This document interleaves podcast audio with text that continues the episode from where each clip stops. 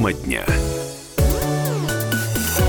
Добрый день, вы слушаете радио «Комсомольская правда Челябинск», в студии Станислав Гладков. Еще лет двадцать назад компьютерные технологии были уделом из самых богатых и креативных, что называется. Сейчас это скорее правило. Мы регулярно смотрим фильмы с компьютерными спецэффектами, читаем новостную ленту, собранную с помощью цифровых алгоритмов, разглядываем рисунки, сделанные нейросетью и так далее. Вот насколько мы готовы доверить сферу медиа, да и себя самих, искусственному интеллекту, и нет ли в этом серьезных рисков? Эти вопросы будут звучать на научно-практической конференции «Медиатекст в новой технологической среде: достижения и проблемы», которая пройдет в Челябинске уже скоро, с тринадцатого по шестнадцатое марта, в Челябинском госуниверситете. И вот эти же вопросы мы сегодня задаем одному из ее участников. На связи у нас из Перми кандидат филологических наук, доцент кафедры журналистики и массовой коммуникации Пермского государственного национального исследовательского университета Иван Печищев. На связи, Иван Михайлович, добрый день. Добрый день. Вот на конференции в Челябинске вы будете делать доклад об использовании искусственного интеллекта в медиа. А есть ли четкое понимание, что такое искусственный интеллект? Ну, многие полагают, что это тот же самый домашний компьютер. Тоже искусственный интеллект или нет? Знаете, некоторые эксперты говорят, что искусственного интеллекта вообще пока нет на самом деле. И это скорее такое медийное название тех программ, приложений, с которыми мы имеем дело. Более точное название, пожалуй, это нейросети, но оно еще более такое какое-то расплывчатое, наверное, и непонятное массовой аудитории, поэтому реже встречается. Искусственный интеллект – это же то, что мы давно хотели, наверное, увидеть, но на самом деле пока машины не думают, они все-таки во многом являются алгоритмами. И то, что мы сейчас видим, это пока не интеллект. Нет, угу. До этого еще очень далеко. То есть, по сути, пока без участия человека, собственно, полноценное развитие этого интеллекта пока сложно себе представить, как само ценное, самодостаточное явление такое, да? Да, даже несмотря на тот вот ажиотаж, который сейчас возник вокруг нейросетей, надо сказать, что они все-таки не достигают пока высот в том, чтобы создавать там какой-то новый креативный контент. Они занимаются тем, что компилируют, правда, искусно компилируют, очень здорово, тщательно, красиво. красиво компилируют все, что создано было до этого человеком. То есть фактически это такая очень мощная программа для того, чтобы из того, что раньше было написано или нарисовано, создавать новое.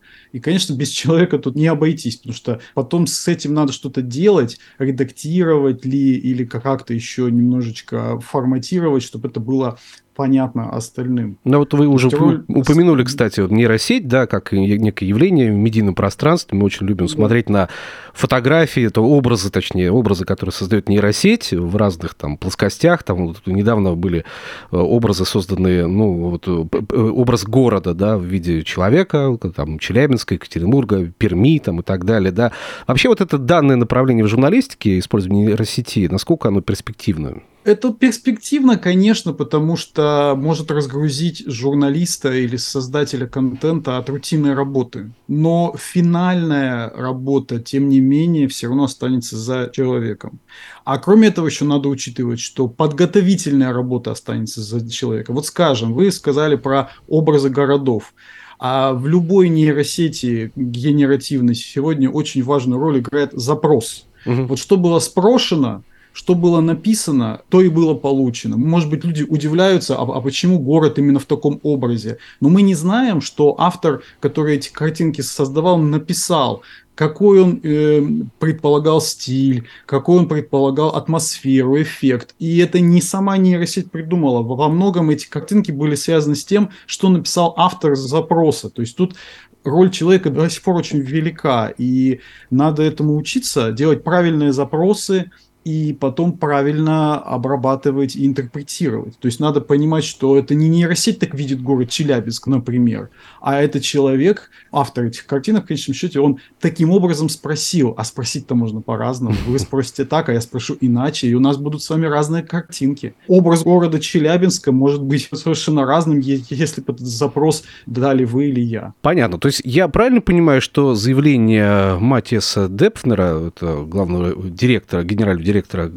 издания The Guardian, когда он заявил о том, что искусственный интеллект обладает потенциалом сделать независимость журналистики лучше, чем когда-либо, и, или просто, в принципе, заменить ее, он не совсем, ну, как бы соответствует реалиям современным. Ну вот По моим ощущениям, нам до этого еще довольно далеко. Потому что, чтобы так произошло, нейросеть должна самостоятельно принимать решения, она должна самостоятельно делать выводы, она должна самостоятельно интерпретировать.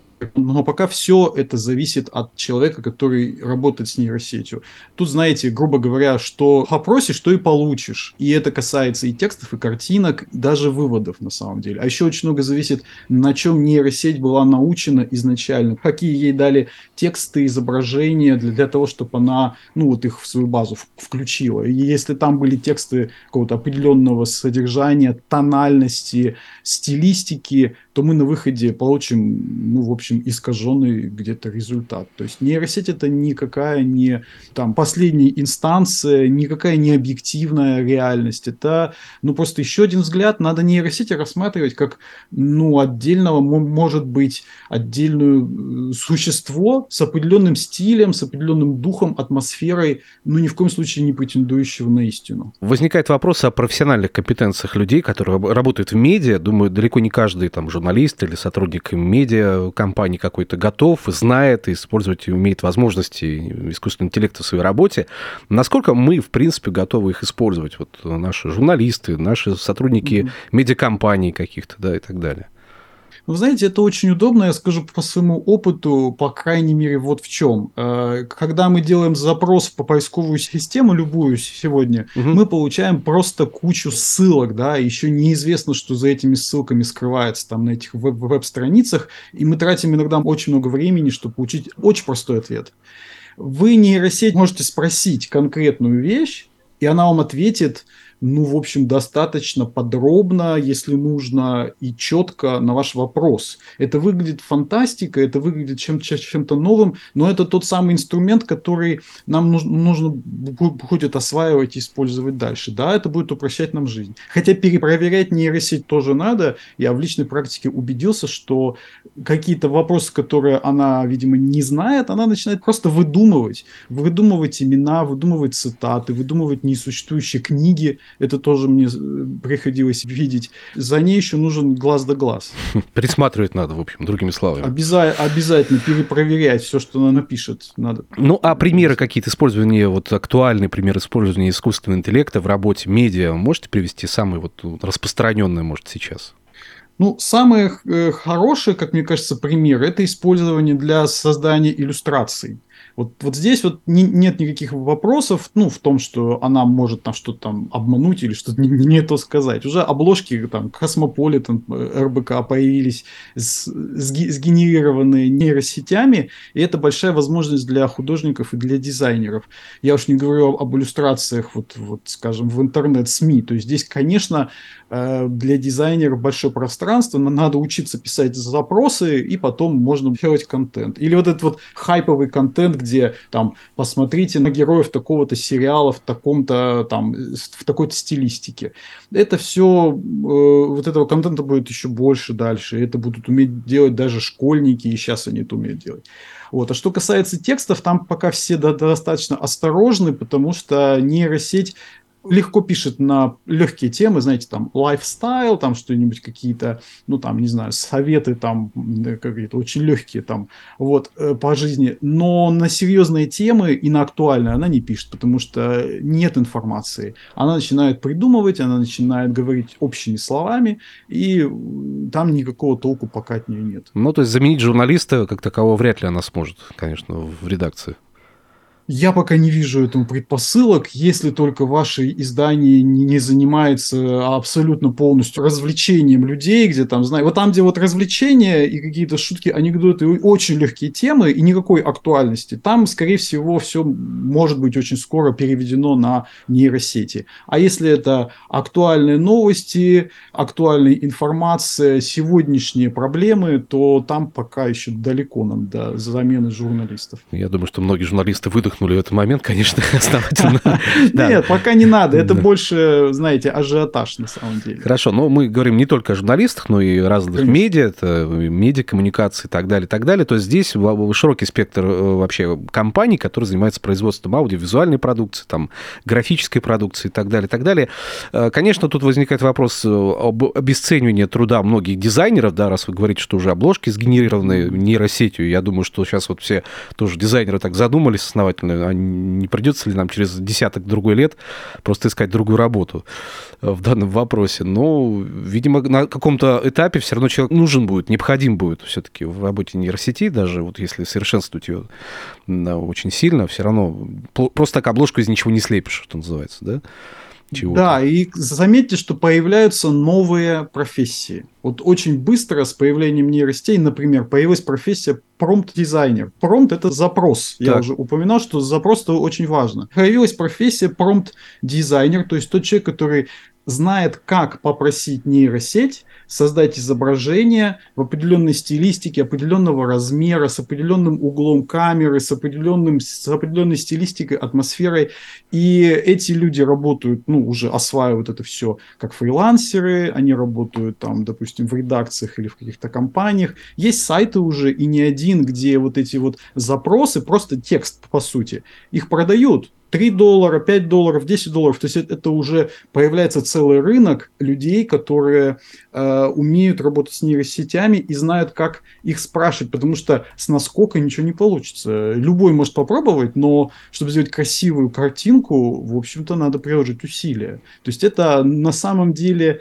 Все-таки не обесценивание работы дизайнера, это расширение их вот в ту сторону, дополнительный инструмент появляется, и они просто становятся немножко другими. Это дизайнеры, которые используют искусственный интеллект как, как инструмент для работы. Угу. То есть инструментарий, расширение инструментария дизайнера в том числе, да? Да, да, сотрудников медиа.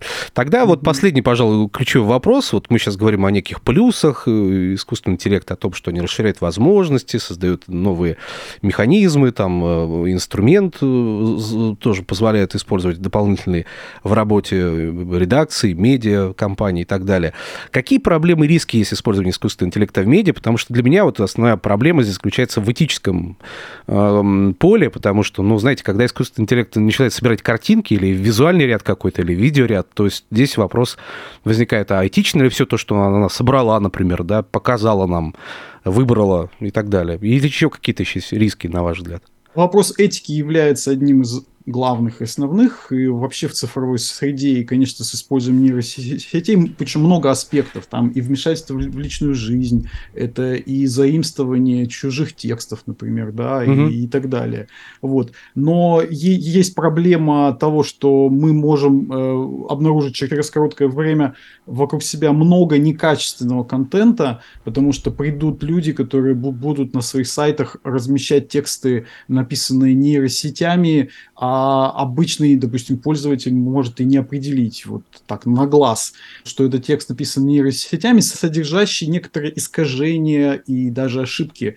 И тут роль медиаграмотности очень велика. То есть будет много, еще больше будет мусорных сайтов, будет больше мусорных аккаунтов, которые, ну, в общем, не несут информации или даже искажают, на самом деле, вот этот вот наш окружающий мир. Потому что эта технология будет очень простой. Любой школьник сможет сделать в кавычках экспертный аккаунт и писать там, я не знаю, о каком-нибудь адаптивном дизайне, ничего не понимая в этом, но, но, но при этом полагаясь на нейросеть, соответственно, вводя в заблуждение людей, которые хотят этому научиться. Проблема в будущем, одна из важных, это в том, что нужно будет разбираться в том, какую мы получаем информацию, насколько она проверена, и правда ли ее создал эксперт, или же это написала нейросеть, которой пока доверия, повторюсь, нет. Ну, в общем, я думаю, что здесь медиаобразовательные компетенции наше подрастающее поколение точно да. пригодятся в, в замусоривании, в этой ситуации замусоривания угу. э, медиапространства нашего определенного. Спасибо большое. Очень интересные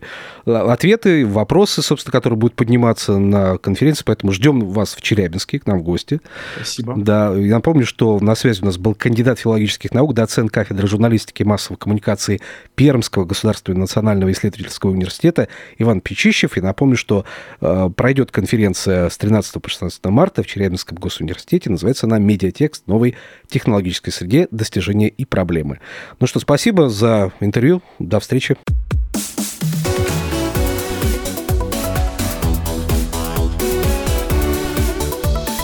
Тема дня.